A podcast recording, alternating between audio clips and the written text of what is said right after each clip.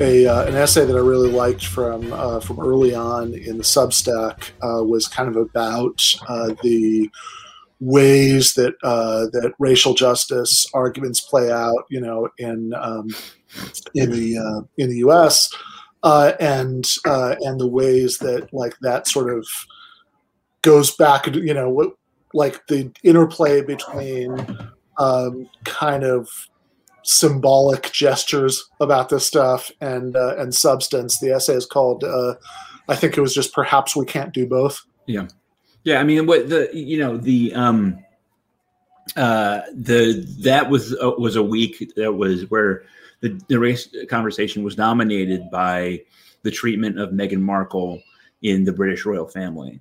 And I just found it so amazing that a movement that was not started by, but which was kickstarted by, or was so propelled by the murder of you know, I guess lower middle class or working class black men on the streets in Minnesota, that we now are spending our time talking about a woman who is absolutely someone who suffers under prejudice and racism, because everybody who's black does. And I totally acknowledge that, and that sucks. But she's among the wealthiest human beings on earth. She's certainly among the most famous human beings on earth, one of the most influential. In terms of her safety and security and overall quality of life, she's someone who is doing as well as, you know, she's easily in the top 0.1% of the human species, right? And yet our racial dialogue was just captured by this story. And one of the things that I try to always say is, you know, people talk as though we do not have such a thing as an economy of attention, or that, as if attention and energy and sort of psychic, you know, power that's being expended on these things, that these are limitless resources, and they're not, right? When we are covering one thing, we're not covering another. The number one, you know, racism and white supremacy are big and multifaceted and have lots of different components. But if you say the biggest thing that separates black and white people in terms of the average black person and sort of how it impacts, what impacts their life the most, it's the black-white income gap or wealth gap, right? It is the economic difference between these two races. That gap. Yeah, I mean, I think just to interject, I mean, George Floyd was murdered after the cops were called on him, you know, because he was trying to pass a bad 20, you know, to at a convenience store. I think shortly after being laid off. Yeah. You know, so I mean that, you know, that one detail, you know, does paint a little bit of a picture by itself. Yeah, and I think that, and that's, you know, and it touches every black person, right?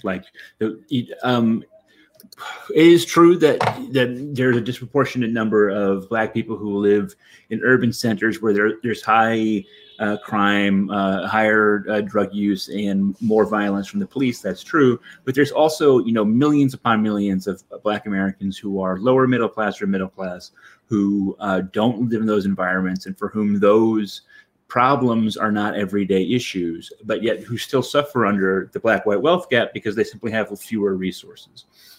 You can go days on Twitter with a timeline full of people who talk about racial issues without anyone using the phrase black-white wealth gap, right?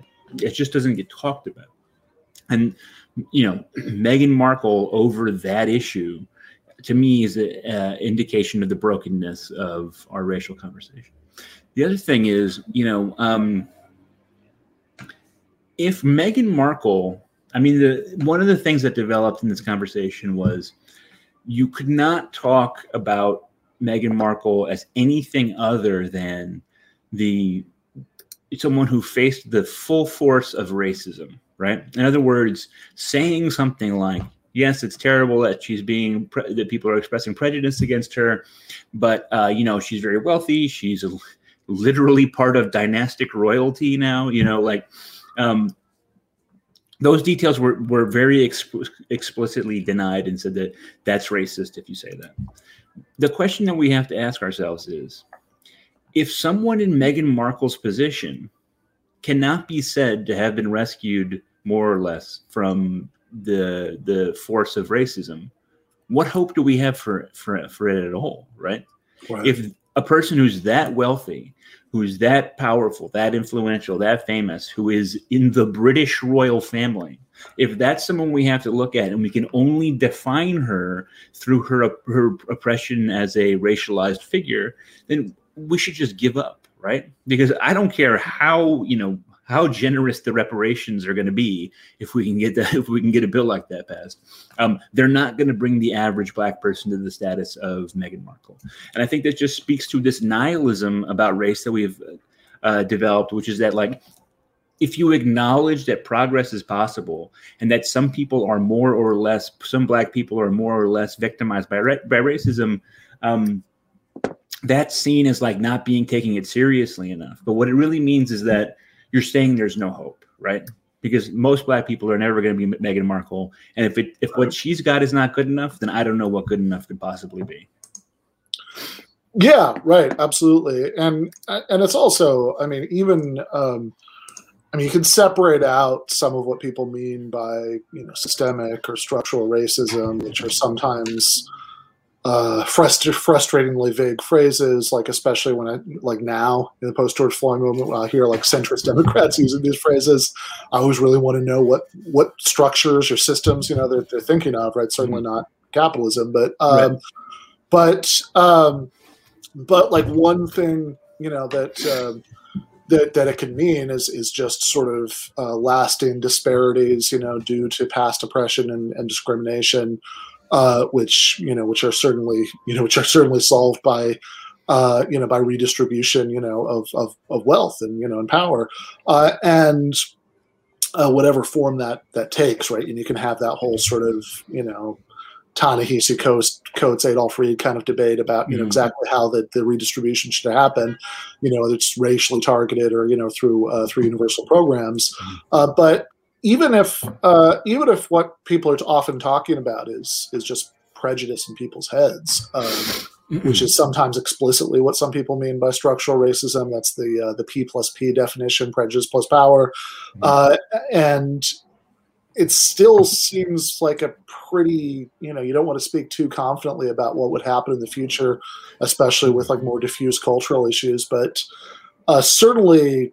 Every society in which some kind of ethnic or religious or linguistic, you know, racial community is has like that status of an impoverished underclass. It does seem pretty universal that people like tell themselves some sort of story about how they deserve it. So they don't have to feel bad about it. So I'm under no illusions that closing the black-white, you know, wealth gap would completely eliminate the existence of racial prejudice, but I think there are some historical precedents to think that, you know, even that would considerably, you know, reduce it, you know, like which, you know, you don't have to reduce it to nothing in order to have made like considerable progress, you know, like anti-Semitism, as we were just talking about, still exists, but nothing like, you know, like when my grandmother was growing up. Right. The prejudice endures, but the material conditions are different because Jewish Americans are some of the wealthiest ethnic groups in the country. And so they have the ability to secure what they need their material lives to be safe, to be well fed, to be protected. And that's something that black people could have, too. This has been a free public preview of a patron-exclusive episode of Give Them an Argument. To get the rest of this episode and every other patron-exclusive episode, go to patreon.com/Ben Burgis.